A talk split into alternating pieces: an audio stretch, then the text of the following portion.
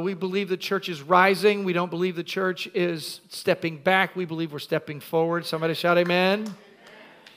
And we believe that this is a time to armor up. And I want to help you with some of these understandings as we're walking through armor up. Be strong in the Lord. And in fact, go to that next slide if you would, Keith.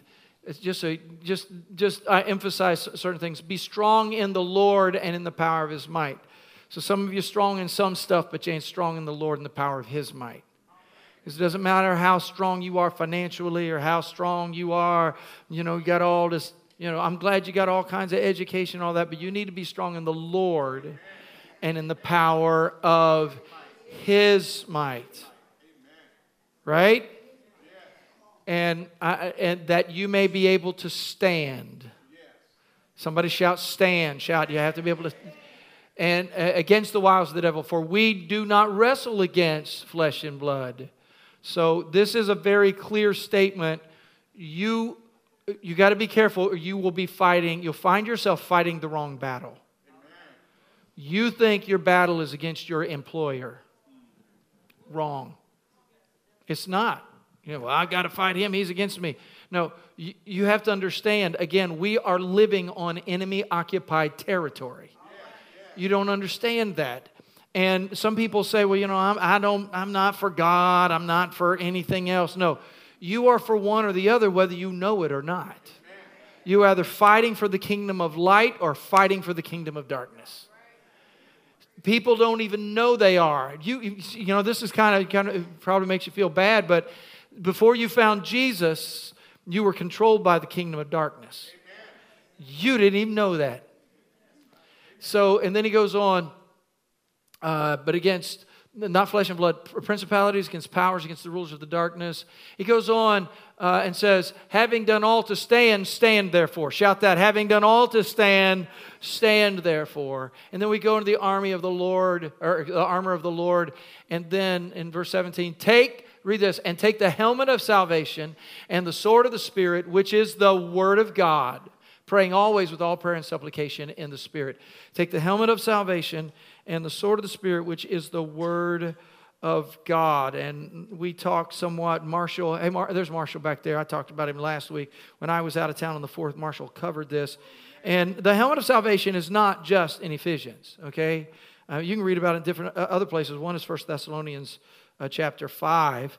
He says, your helmet is the hope of salvation. Hope of salvation. For God did not appoint us to wrath, but to obtain salvation through our Lord Jesus Christ, who died for us, whether we wake or sleep. We should live together with Him. And again, Marshall covered this so beautifully. I want you to put on your helmet of salvation. Remember this.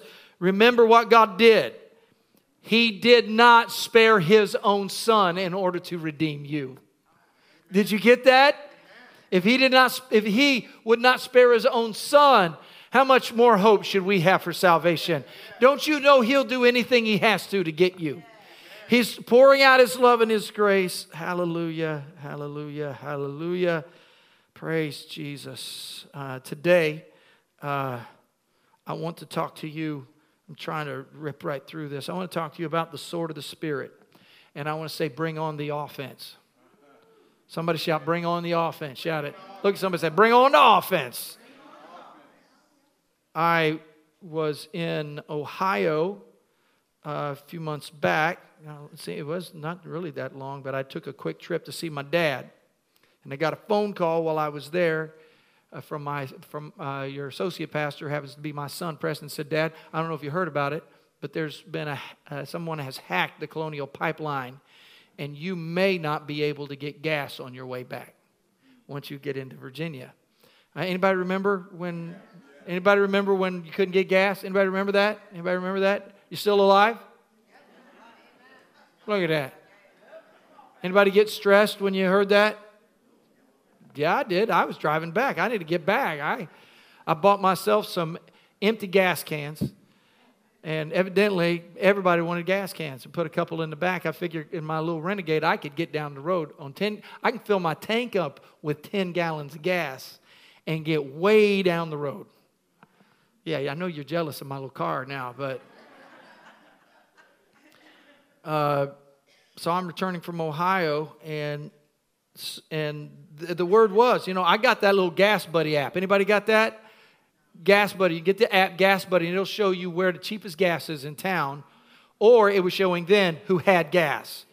So I filled up my tank just before I crossed from West Virginia, because West Virginia had gas, but then you got over the line, and they started shutting gas lines back. So we prayed and kept driving, and I never did fill up those gas tanks. I didn't. I still got those empty gas tanks in my garage right now.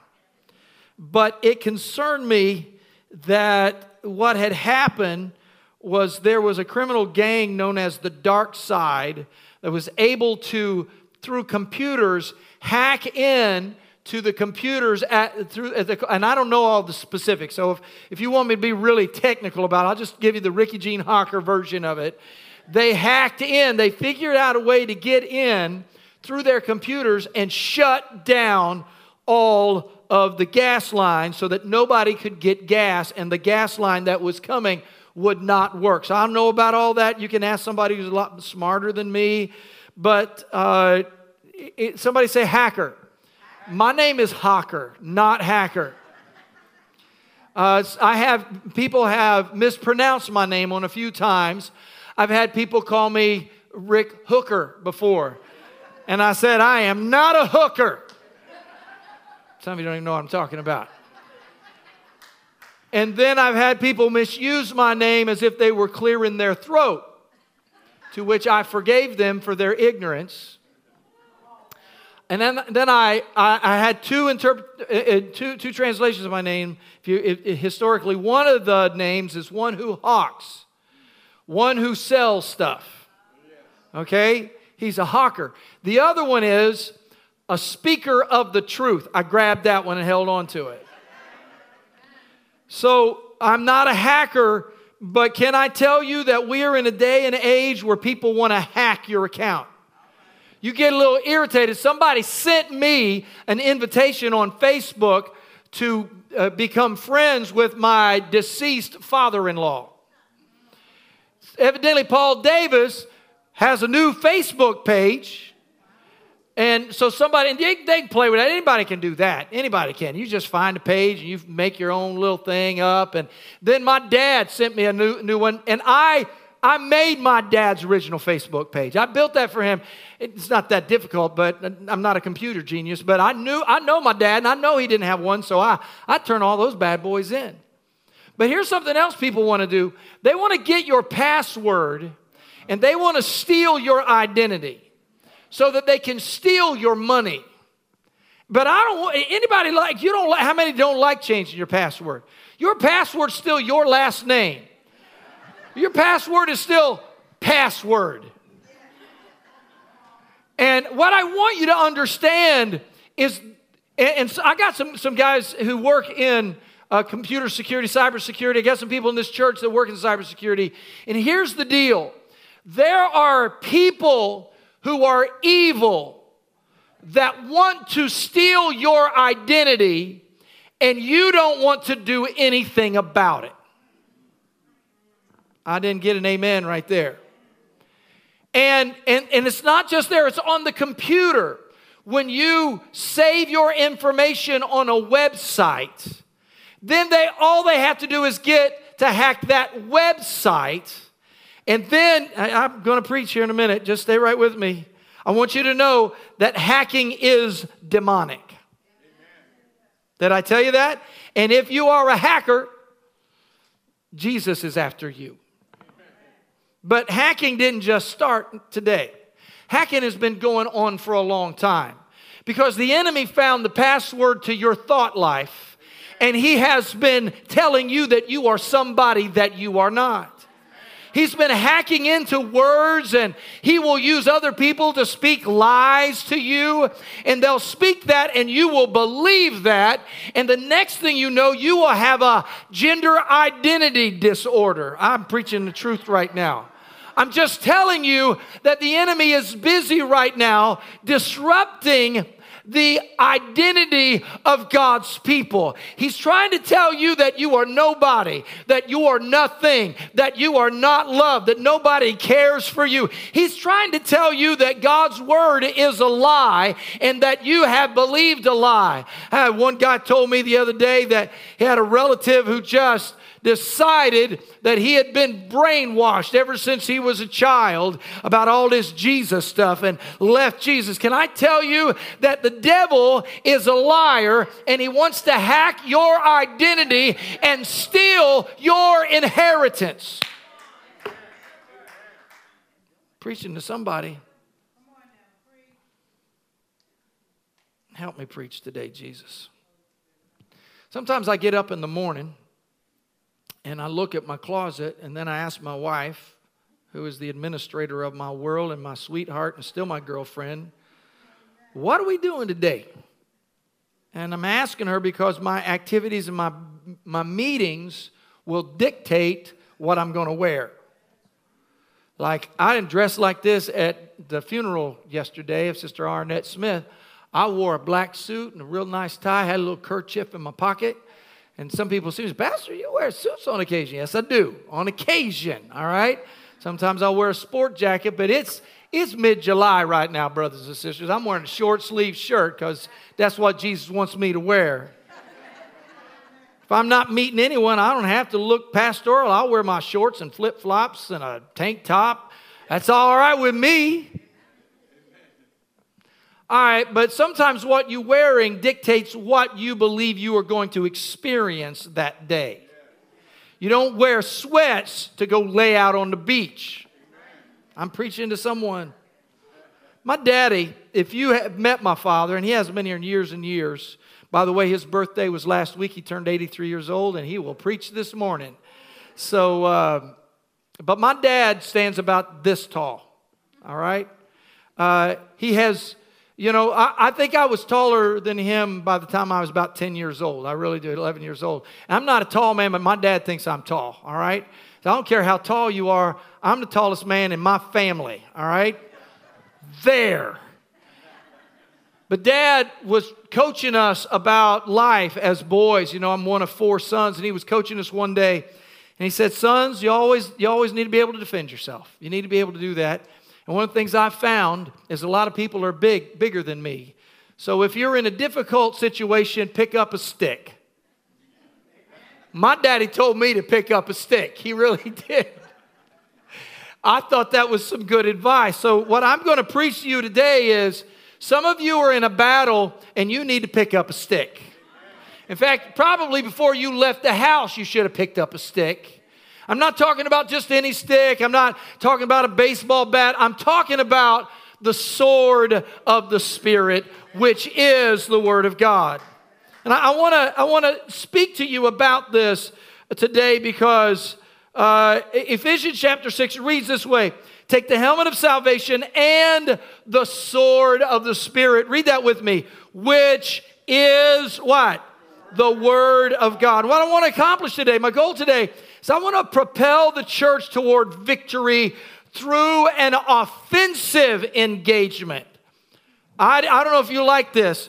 I said offensive. Now, when I say offense, don't get me wrong. Paul is not saying take up the sword of the flesh and take up the sword of bitterness or resentment or unforgiveness or ego or selfishness. Secondly, he's not saying just get spiritual. He's saying you need to take up the sword. Take some notes. Get your note page out right now. Take up the sword of the Spirit, shout it, which is the Word of God. Thank you, Lord. Clearly what he's saying here is you need to get offensive. Now there are some unbiblical end times position in the world today. Some very non-biblical statements, all right? Recently, I've seen some sad, unbiblical trends coming from some, not all that prophetic end times teachers, words which wrongly convey defeat and giving up on those currently suffering because they say it this way, it'll all be over soon because Jesus is coming back. So let me tell you this. It will be over. Jesus is coming back. Somebody praise God. Jesus is coming back. But no. Don't receive this resignation over evil, okay? I love my brothers in Christ, but I disagree with this stance where everybody just hang on. Everybody just hang on. Sit back and go to church, but just hang on because Jesus is coming back. One of the teachings that the Lord gives is in Luke 19:13 where he says, you need to occupy until I come, which is not sit back and hang out. It is, I want you to keep doing my business until I bring you home to be with me. Take what I've given you, invest it, and I want you to keep building up the kingdom of God. Anybody got the sword of the Spirit in your hand? Anybody got it? Somebody shout, keep doing the business of the King. Shout it. Keep doing the business of the King. And Jesus tells us, the church, that we're supposed to be about the Father's business. And you've probably heard the concept of a soldier saying, if I'm going down fighting. That's cool. But I want to tell you this, I'm not going down. I'm going up fighting with the sword in my hand, and I'm unapologetically trusting Jesus. I will not be moved. I'm going up fighting with the Lord. My Lord and Jesus, Savior, my Savior has ransomed me from sin and its punishment. He's purchased eternal salvation for me, and His blood has made the way for me to live forever with Him eternally. I'm not giving up. I'm not quitting. I'm fired up. I'm taking the sword of the Spirit, and I'm taking as many with me as I possibly can. Amen. Thank you, Lord. Jesus says, my sheep hear my voice. Amen. And I know them, and they follow me, and I give them eternal life, and they shall never perish. Neither shall anyone snatch them out of my hand. I can't get snatched. Amen. Somebody, hallelujah. Cannot snatch me out. So what does God's business look like? The business we're doing as the church, we're occupying all the way up until He returns. Matthew 10, He said, as you go, preach. Amen. Preach.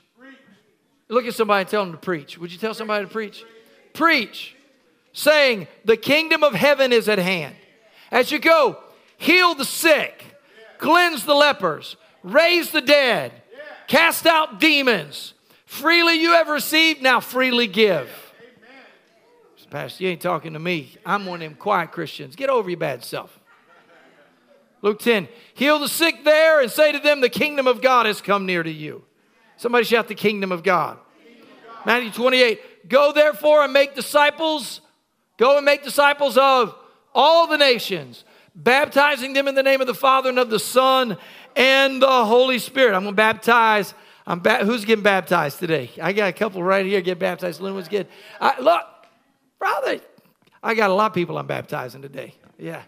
But plus I'm baptizing 3 little girls at the beginning of next service too. Anybody know Dasha?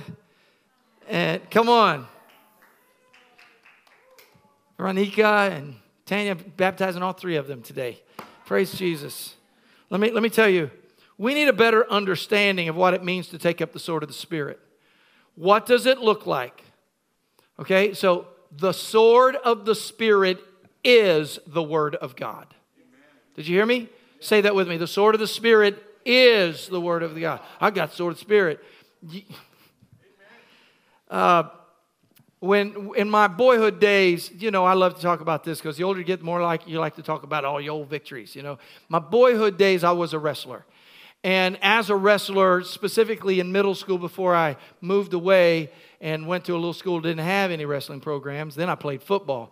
But that's because I'm big and burly and weigh about 200 pounds. Never been there. But as a wrestler, I found out that being a good student helped me be a good wrestler. And I was always a good student. I was always an A student. And, you know, Mom and Daddy checked my report card all the time. Make sure, you know, I worked. But I don't know what it was, but I studied. And so when we were wrestling you know, my coach was teaching a particular move. At the time, we called it a pancake, but there's another move called a pancake. But it was this really cool standing move. Some of you don't understand what I'm talking about. But when somebody was taking you down, you do this reverse kind of half. And then at the same time, you'd grab their chin another way, and then you take the step and flop them over. It was like, it's still to this day my favorite wrestling move. And one of the reasons my favorite wrestling move is because it was also my last wrestling move. Okay, because I was wrestling in the city tournament. Well, it wasn't my last, but second to last. It was my last pin, but I was wrestling the city tournament in Hamilton, Ohio, and I won that particular tournament. That's right, I'm a city champion. Don't mess with me, okay? And but it's this great little move, and the reason I know it, it's so important to me, is not because I watched it done, okay? It's because I watched it. I was taught it, and then I practiced it, and then I used it. I don't know. Did you hear what I taught you just now? I watched it, I learned it, then I practiced it, and then I perfected it. I perfected it and practiced it, and then I used it. And here's what I used it because I was threatened. All right? I was standing back, weighing in, and this young man looked at me, and he said, "You Rick Hawker?" I said, "Yeah, I'm Rick Hawker." And he said, "I hear you're undefeated this year." I said, "Yeah, I'm undefeated." He said, "Me too. Shame I have to mess up your record today." Big mouth. And the one thing I felt when I was going out on the mat that day was I was going to win this match because that boy told me he was going to mess up my record. And so he was running from me. It was like a coward. Anybody been in a wrestling match? You know what I'm talking about? I got up there, break down, they blow the whistle, and he starts backing up and all of this. He was afraid of me. He was really afraid of me. And this is still really personal to me. I mean, you're looking at me right now. I'm getting up right now. Just thinking about it. Boy was afraid of me. So rather than chase him, I stopped, and I stood there, and I put my leg out so that he would come in and try to take me down by grabbing a hold of my leg. But I knew what I was going to do. I had never done it in a match before, but I remembered what I had watched, and I remembered what I had learned. I remembered what I had practiced, and I knew it was time to actually perform that which I had learned. The boy came after me. It was still the first period, and he had been running from me for about 40 seconds. He comes after me, and I did exactly what I knew to do. I sprawled on him. I pushed his head down. I did that little hook and grabbed his chin and took a step. And then the other thing, you got both of their arms right here in your hand, and his head was on my shoulder, and we're laying on a mat. The last part is painful. You grab both of his arms, and then you roll back into his neck. So his neck is like this, and then his shoulders are in the mat, and they slap the mat. And I pinned him, and I got up, and I shook his hand, and he walked off crying. I didn't feel bad about it at all. We call it a wrestling match. I said, we don't wrestle against flesh and blood. Some of you, come on, you don't hear what I'm saying right now. Some of you have watched a lot, and you've practiced a lot, but you haven't performed a lot. Can I preach for a few moments right now? The sword of the Spirit is not a big sword. If you look at the translation of sword of the Spirit, it's not that big giant sword that you see them doing this with. It is that little sword that they hook onto the belt of truth. And they get in close contact and they pull it out because now it is life or death. And the enemy is coming after me. So it's sharp, it's double-edged, it is deadly, but you have to, come on, you can't just in close combat leave that sword hanging on your belt. You're going to have to pull it out, and you also need to know what you're going to do with it. Some of you relate. Sometimes the enemy gets close, am I right?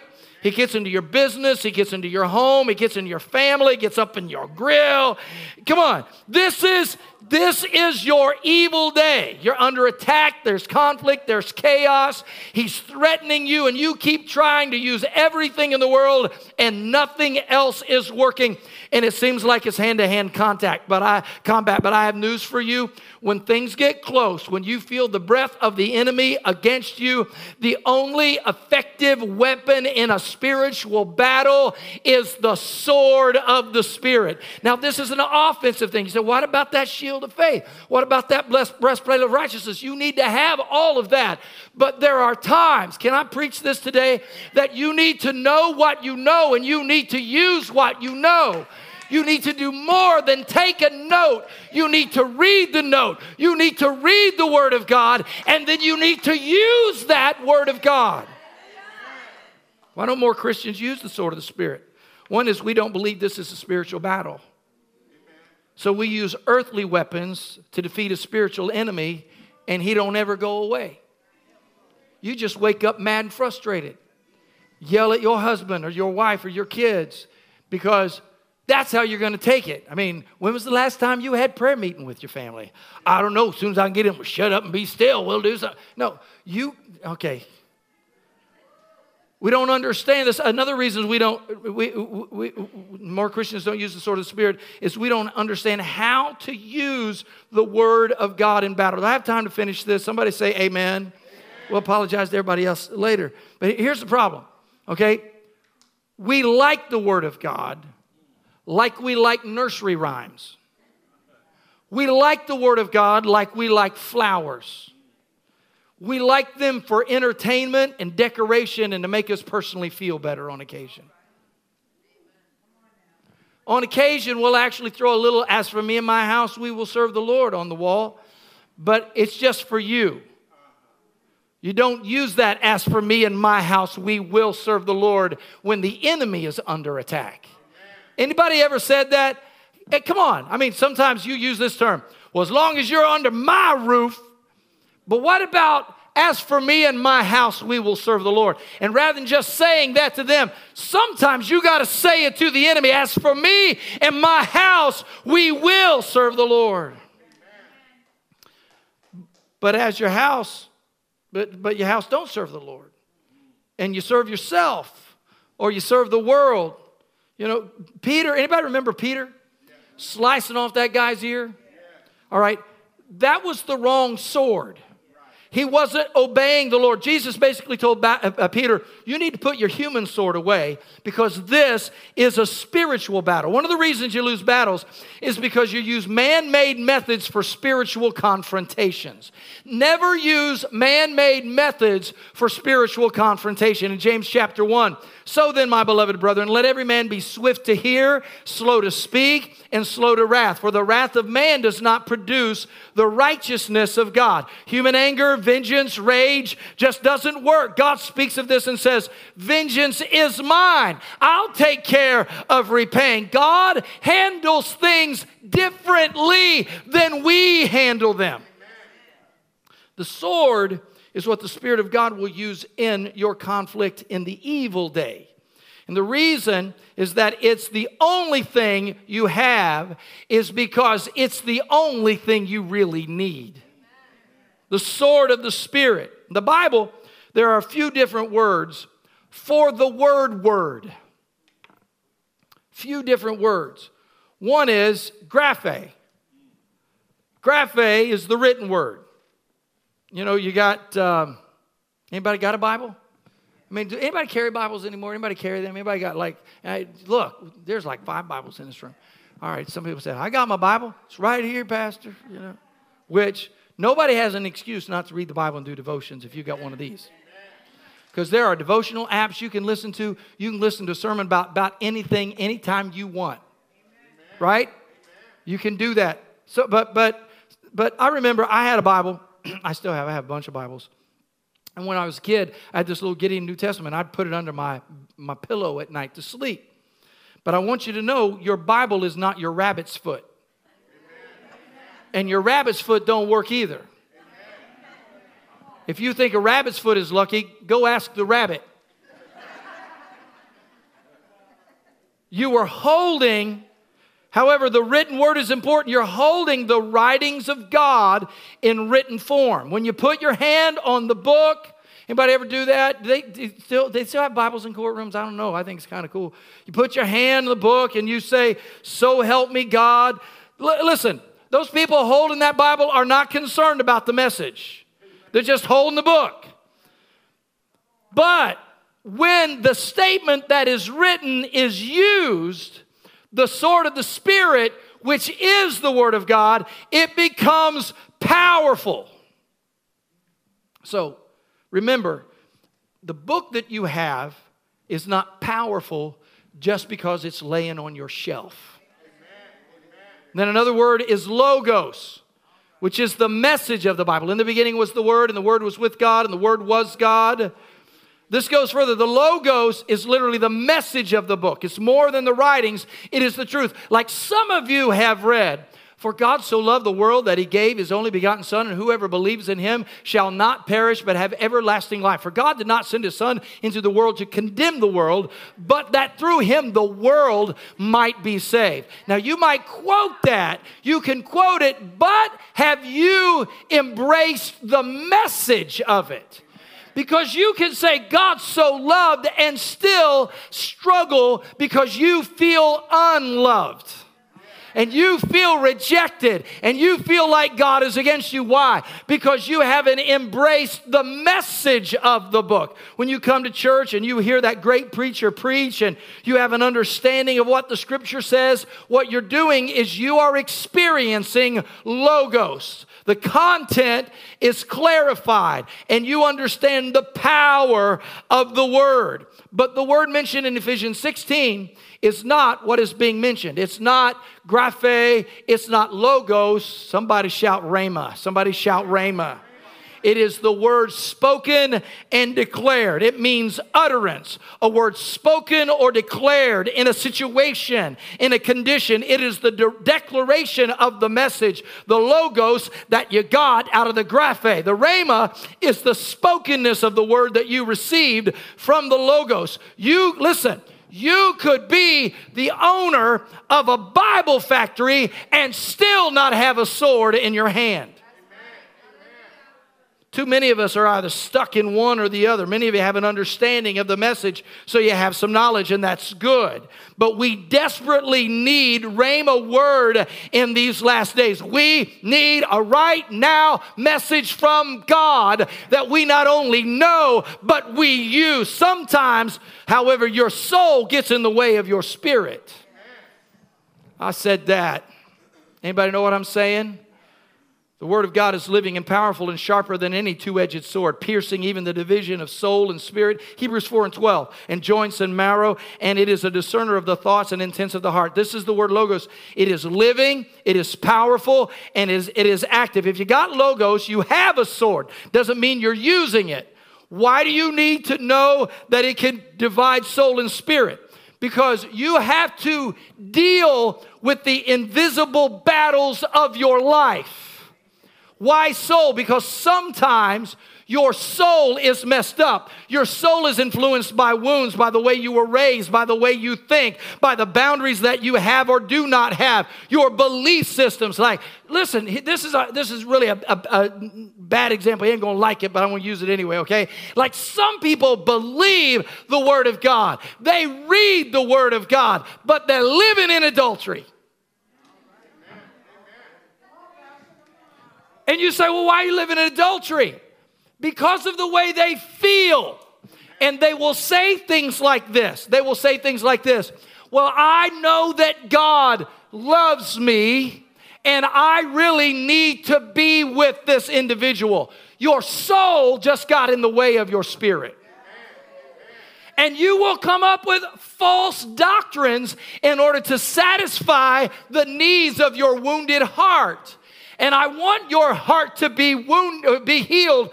But you need the Word of God, the logos, to come into your life to separate soul and spirit so you know the difference between the truth and a lie. He's preaching the Word today. Somebody thank God that the Word of God will slice you out of the way so that the work of God can be accomplished in your life. I'm almost done, maybe. The message of God that you're receiving will get you out of the way. In fact, right now, I am preaching a word, and on occasion, you'll hear something from me, and it will jump into your heart, and you will receive it for a moment, but your heart will do battle against the Word of God. Your wounds will do battle. Your thought life will do battle. What Mama said and what Daddy did. Listen, you understand that your generational heart wounds didn't just start with you. It was probably 2 or 3 generations before you. If you go back and you just look, some of us live the same life that Daddy lived, the same life that Mama did, and we say, why can't I surrender myself to the truth of the Word of God? And then you hear the devil say, because it don't work. And then you agree and embrace that, and you walk. How many have been there? Anybody? But sooner or later, you can receive the Logos in such a way and then declare it in a rhema, and the sin will lose its stronghold over you, and you'll say no to the devil. Jesus, help him preach today. Listen, if all you get is a Bible verse to memorize, you just got the graphe. But if you get a revelation on how your life is to be changed, you're getting the Logos because you grabbed the message and accepted it. But you need, listen, the sword of the Spirit is the rhema of God. The spoken and applied Word of God. Say it. The spoken and applied Word of God. Oh, this lady, she knows exactly what I need. Look at her. Jesus. Somebody give thanks for, yeah. Anybody own a sword? I'm talking about, one of the metal ones. A sword hanging on the wall as decoration is nothing. But if you take it into your hand and learn its power, you can use it to defeat the enemy. When you pull out the sword and apply it, the Word of God, the Logos, the message, the graphile, the Logos, and then you pull it out and apply it as a message that you deliver in close battle, you're now applying the Spirit of God. And this is next level warfare. This is something that you have to use. You need to use the utterance of God. Anybody remember the story of creation? In the beginning, God, what's the next word? In the beginning, God created. And how did He create it? God said, let there be light. And what happened? God what? He said, let there be light. The spoken word, the said word. With the spoken word is the power to accomplish what the word came to do. But remember, He didn't just think it. He declared it. He applied it. Listen, the enemy loves to use your opinion and what your friends have to say. And you can quote all them. Johnny said, just, what did you hear? But it's important that you can say, this is what the Lord says. You see, the enemy comes against you sometimes because he knows your swordplay pretty well. He knows when you're dull on both sides. He loves you to go find out what Oprah has to say because he knows there is no power in that. He knows there's no spirit in all of that. Would you please stop quoting Gandhi for a minute? Would you please stop hanging around with Buddha thinking you're going to get enlightenment in the name of Jesus? Don't you know that they are not the way? They have no truth. They have no life. Let me tell you this. Here's what happened. The enemy is allergic to Rhema. When you start uttering the Logos, when you will get it out from under your pillow and stop pretending because you hang it in your car that somehow there's power. Listen, I love you to have a good cross. I think you need to look at the cross, but you need to look at it so you can be reminded of the cross of the Lord Jesus and the power of the blood of Jesus. When you start speaking the word, somebody say the sword of the Lord. Somebody say it. The sword of the Lord. When you start speaking the word of God, the enemy starts sneezing. Oh, Jesus. Let me show you how this works. Show you my wrestling move, okay? Jesus in Matthew chapter 4 is in the wilderness. Jesus was led up by the Spirit in the wilderness to be tempted by the devil. I said the Spirit led him. The flesh didn't want to go, but the Spirit led him in the wilderness to be tempted. And when he had fasted 40 days and 40 nights, afterward he was hungry, and the tempter came to him, and he said, if you are the Son of God, what is he attacking? his identity. How many know the enemy likes to attack your identity? Anybody know that? Does it make sense to you right now? Does it make sense to you what's going on in our culture right now? It is a demonic attack against our children and our children's children. He is attacking their identity because all they had was the graphe and they never got the logos and they're not walking in the rhema. Jesus. He said, if you are the Son of God, command these stones to become bread, because his flesh had a need and that it was hungry. But Jesus answered and said, it is written, graphe, it is written, man shall not live by bread alone, but by every word that proceeds out of the mouth of God. If you are God. Notice what Jesus doesn't do with Satan. He doesn't get into a dialogue with him. He just says, this is what God's word says. It is written. If the living word needed to use the written word to deal with the enemy of the word, then how much more do you and I, who have written no word, we need to use that same word, come on, against the enemy of the word. What makes you think that you're better than Jesus? I'm just going to wait this thing out. Stop waiting it out. Reach in, open it up, find the graphe, get the message, and then tell the devil where to go.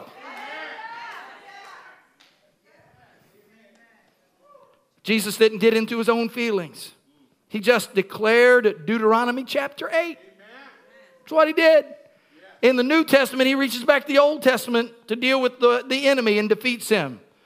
Story of Jesus went all the way back to when the Israelites were hungry and they didn't ask the devil for advice. They called on the Lord and he sent them manna, literally from heaven. It rained down heavenly bread that supplied all their needs, because what they really needed was healing and provision and sustenance, not a temporary fix with a satanic message. The devil always wants to solve your problems in a satanic way. The issue is not that I don't have a need. It is that God has a way to meet my need, and the devil has a counterfeit way to meet my need. Amen. When the devil heard the rhema spoken word of God, he started sneezing. It's written, you shall not put the Lord your God to the test. Verse 11, the devil left him and the angels came to minister to him. What? He didn't have to turn any stones into bread. The angels of the Lord came. How many have ever had God provide for you? Anybody ever had that? Anybody ever had God just miraculously show up in your life at the right time, at the right moment? I don't know what it was. It was a phone call. It was a check in the mail. But it didn't happen until you said, we're going to trust the Lord with this particular moment. And we're going to take God's word and speak God's word. Some of you are struggling at this very moment. So I want you to stand with me. Everybody stand up with me right now. And I want you to begin to use the word of God. Some of you are struggling. We're not fighting for victory. We are fighting from a position of victory. I am not trying to get victory. I am already victorious through Jesus. Nobody believe that? I said I'm already victorious. I'm already standing on my higher ground. Anybody love the word of God? Anybody want? Come on, you got to get this. Anybody like the graphe? You like it, don't you? All right, so I don't know where you are. Some of you struggling, going through some things. Look at Revelation chapter 1, verse 17. Read it out loud. Do not be afraid. I am the first and the last. I am he who lives and was dead, and behold, I am alive forevermore. Amen. And I have the keys of Hades and death. Now just come on. Some of you are afraid. Some of you are dealing with it right now. Come on. I'm going to tell you this. COVID left some of you paralyzed. Am I allowed to say that? I'm not telling you ain't nothing like COVID. I ain't telling you all that. Somebody said, oh, no, here he goes. I'm just telling you that nothing should leave you paralyzed in fear. Nothing. Am I telling the truth? Nothing should leave you paralyzed in fear. So somebody say, I will not be afraid.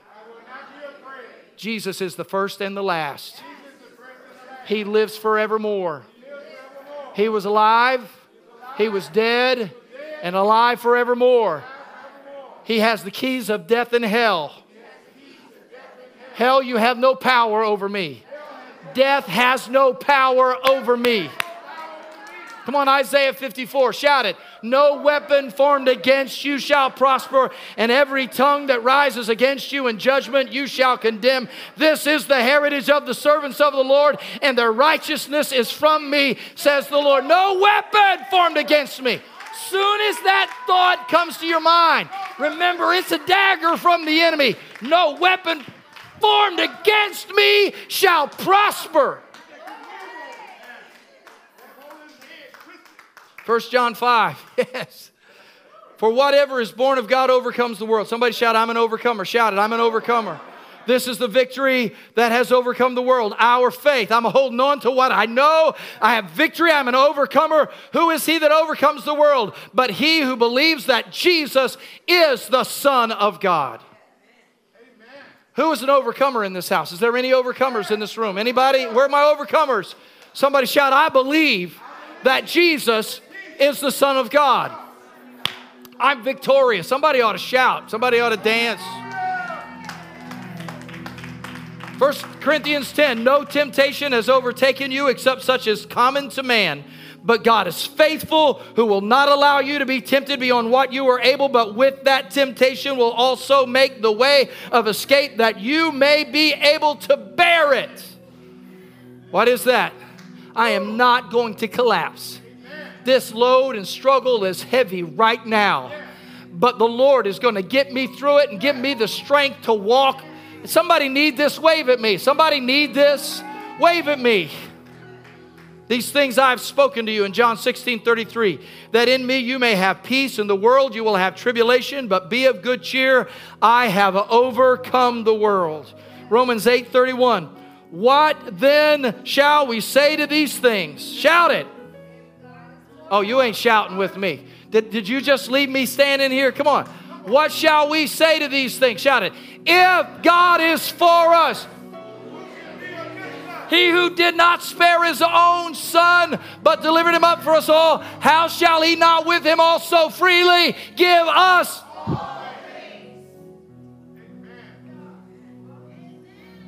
Got way too many scriptures. How many know you need it? You see what's happening? Go ahead, take a look at the sword you have in your hand right now. It's sharper than it was before you when you walked in the door. Sin is losing its power and its struggle over you. You lost confidence that God's going to get your children, and the enemy's going to take his hands off of your babies. And right now, come on, hold that right in your hand. Hold it in your hand.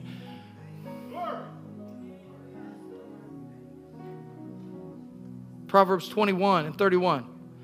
The horse is prepared for the day of battle, but deliverance is of the Lord. Some trust in chariots, some trust in horses, but we shall remember the name of the Lord our God. I get my deliverance. Deliverance is mine. Come on, one more scripture, 1 Corinthians 15:57. Thanks be to God who gives us the victory through our Lord Jesus Christ. Therefore, my beloved brethren, be steadfast, immovable, always abounding in the work of the Lord, knowing that your labor is not in vain in the Lord. Some of you were about to quit. Would you hold up the sword and just take that word and tell the devil, I'm not going to quit.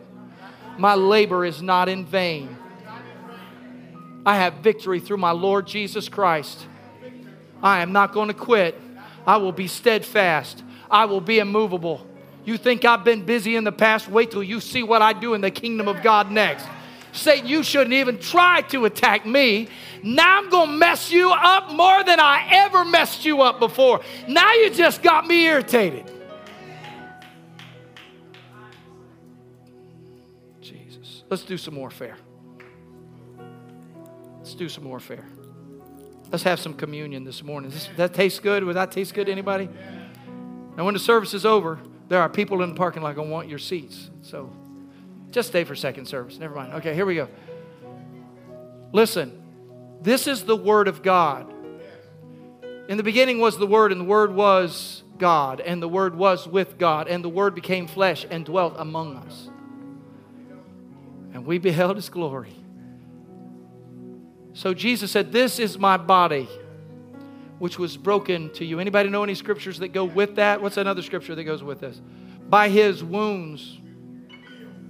My body that was broken, by His wounds we are healed. I'm taking the body of Christ. I'm going to receive the bread, the broken body of Christ in my life. I choose healing. Somebody shouted, I choose healing. I choose the Word of God in my life. Take the bread and eat it and remember God's Word.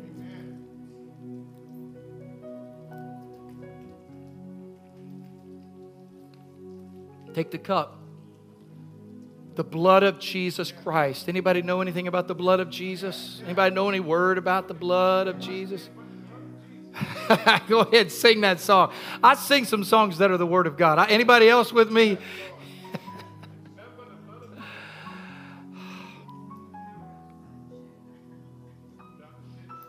He said, take this, and I want you to drink it, and I want you to remember me. I am covered in the blood of Jesus. Take and drink it.